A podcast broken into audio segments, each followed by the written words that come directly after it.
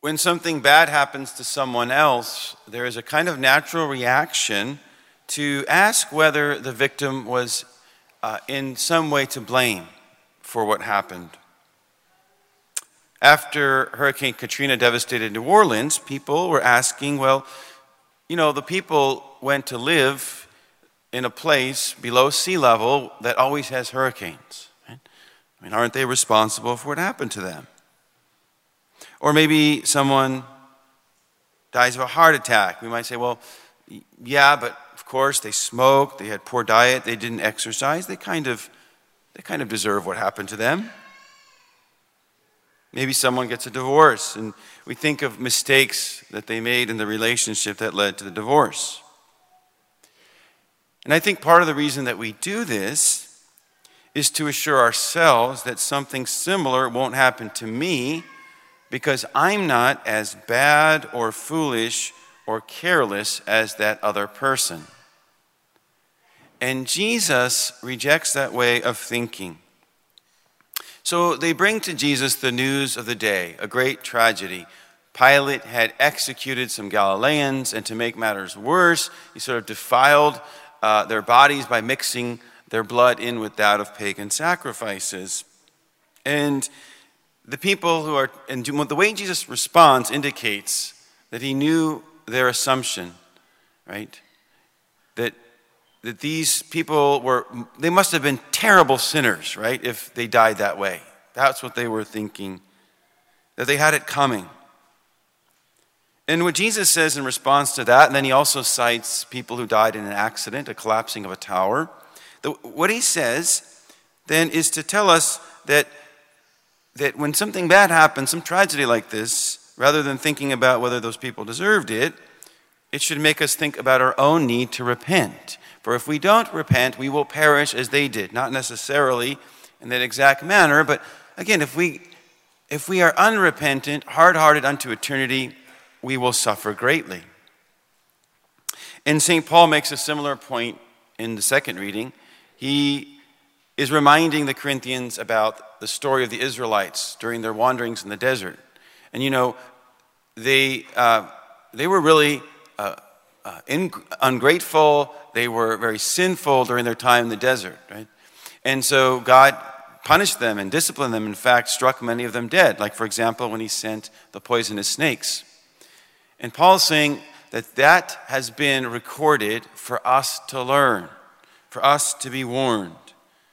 And he summarizes the lesson when he writes, Therefore, whoever thinks he is standing secure should take care not to fall. So rather, our thinking should be when we hear something about another person, is to say, There, but for the grace of God, go I.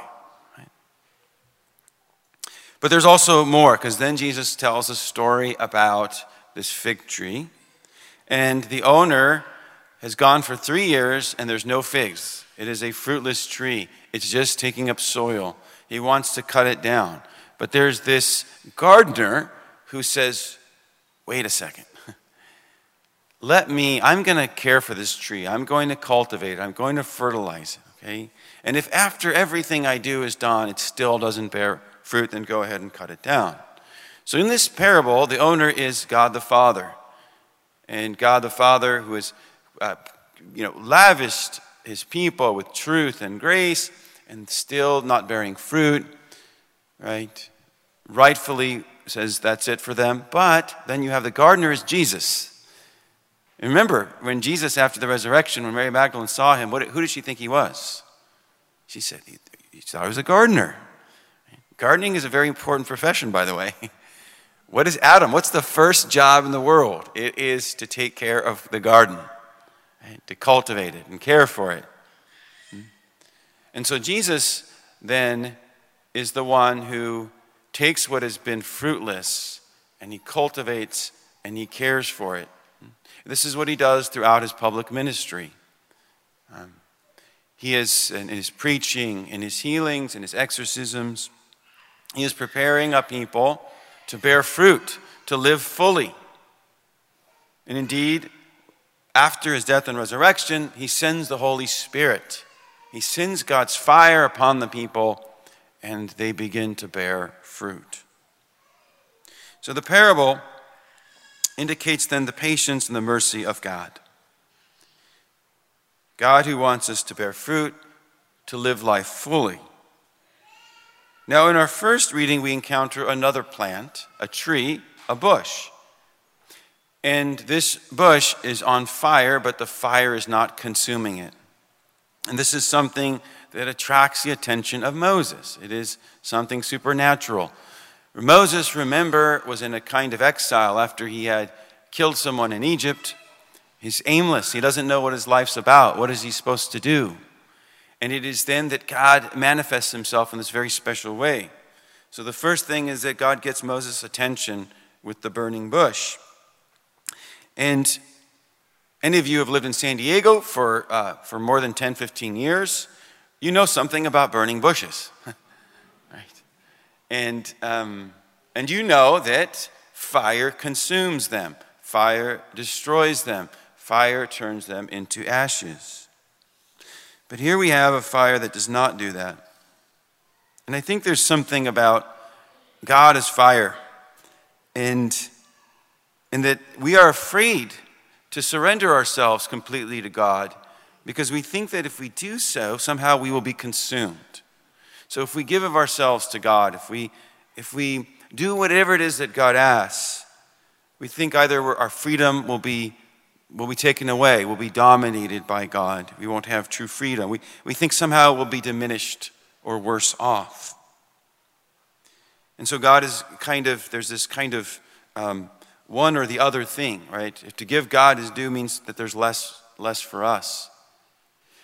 The uh, father of modern atheism was a philosopher named Ludwig Feuerbach. And this is what he believed. Now, he didn't believe God existed, but he believed even the idea of God diminished man. He said that if you um, say, say yes to man, you have to say no to God. Again, this sees God as a rival to man. But this fundamentally misunderstands what God is and who God is. And that's where the conversation then that God has with Moses is very important. Now, the first thing God reveals about who he is is he's a God who loves who loves his people. So he tells Moses, I am aware of your suffering and I'm going to do something about it and I'm going to set them free. Okay?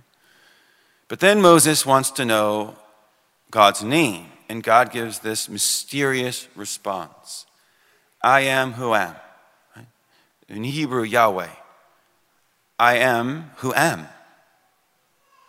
Now, in some ways, it's kind of like God saying, I know you're not going to know my name, but, but as a, the church has reflected over the years, especially Thomas Aquinas, he says that when God says that, God is saying, I am not merely a super powerful being like other beings, but I am the act of being itself. I am existence itself from which everything else that exists comes into existence. And so, St. Paul, when he's in the Areopagus and talking to the Greeks who are polytheists, um, he explains the one true God, and he says, In him we live and move and have our being. And so, it's kind of this idea then that God being closer to God, following God, obeying God, never reduces us. It only actually makes us more alive.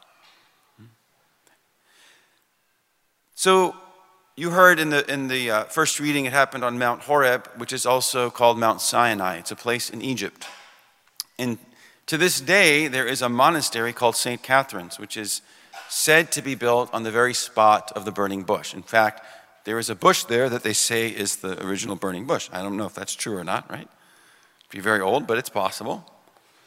But, anyways, um, uh, the monks there, among the things they've done over the centuries, is to create icons, these works of religious art. And I've never been to Egypt, I've never been to St. Catherine's Monastery, but back in 2006, there was a display of those icons from the monastery in Los Angeles at the Getty Museum. And the Getty Museum itself is very beautiful, right? So I got a chance to go, and I remember being in line to get into the display. And there was a man next to me, we were talking, and he, he said, You know, he said, I've been to Egypt, I've been to St. Catherine's Monastery. And I said, Well, You've already been there and, and, and you've seen these. Why are you coming to this exhibit? He said, Actually, I was there and there's many icons they wouldn't let us see that are on display here in Los Angeles. So I thought it's very special. You know, I didn't have to fly over to Egypt, and I got to see more than most people see when they visit the monastery. So there's a particular theme in the artwork there, the icons, which is showing the burning bush, but it's showing Mary. Mary and the burning bush are one. So Mary is aflame with the fire of God.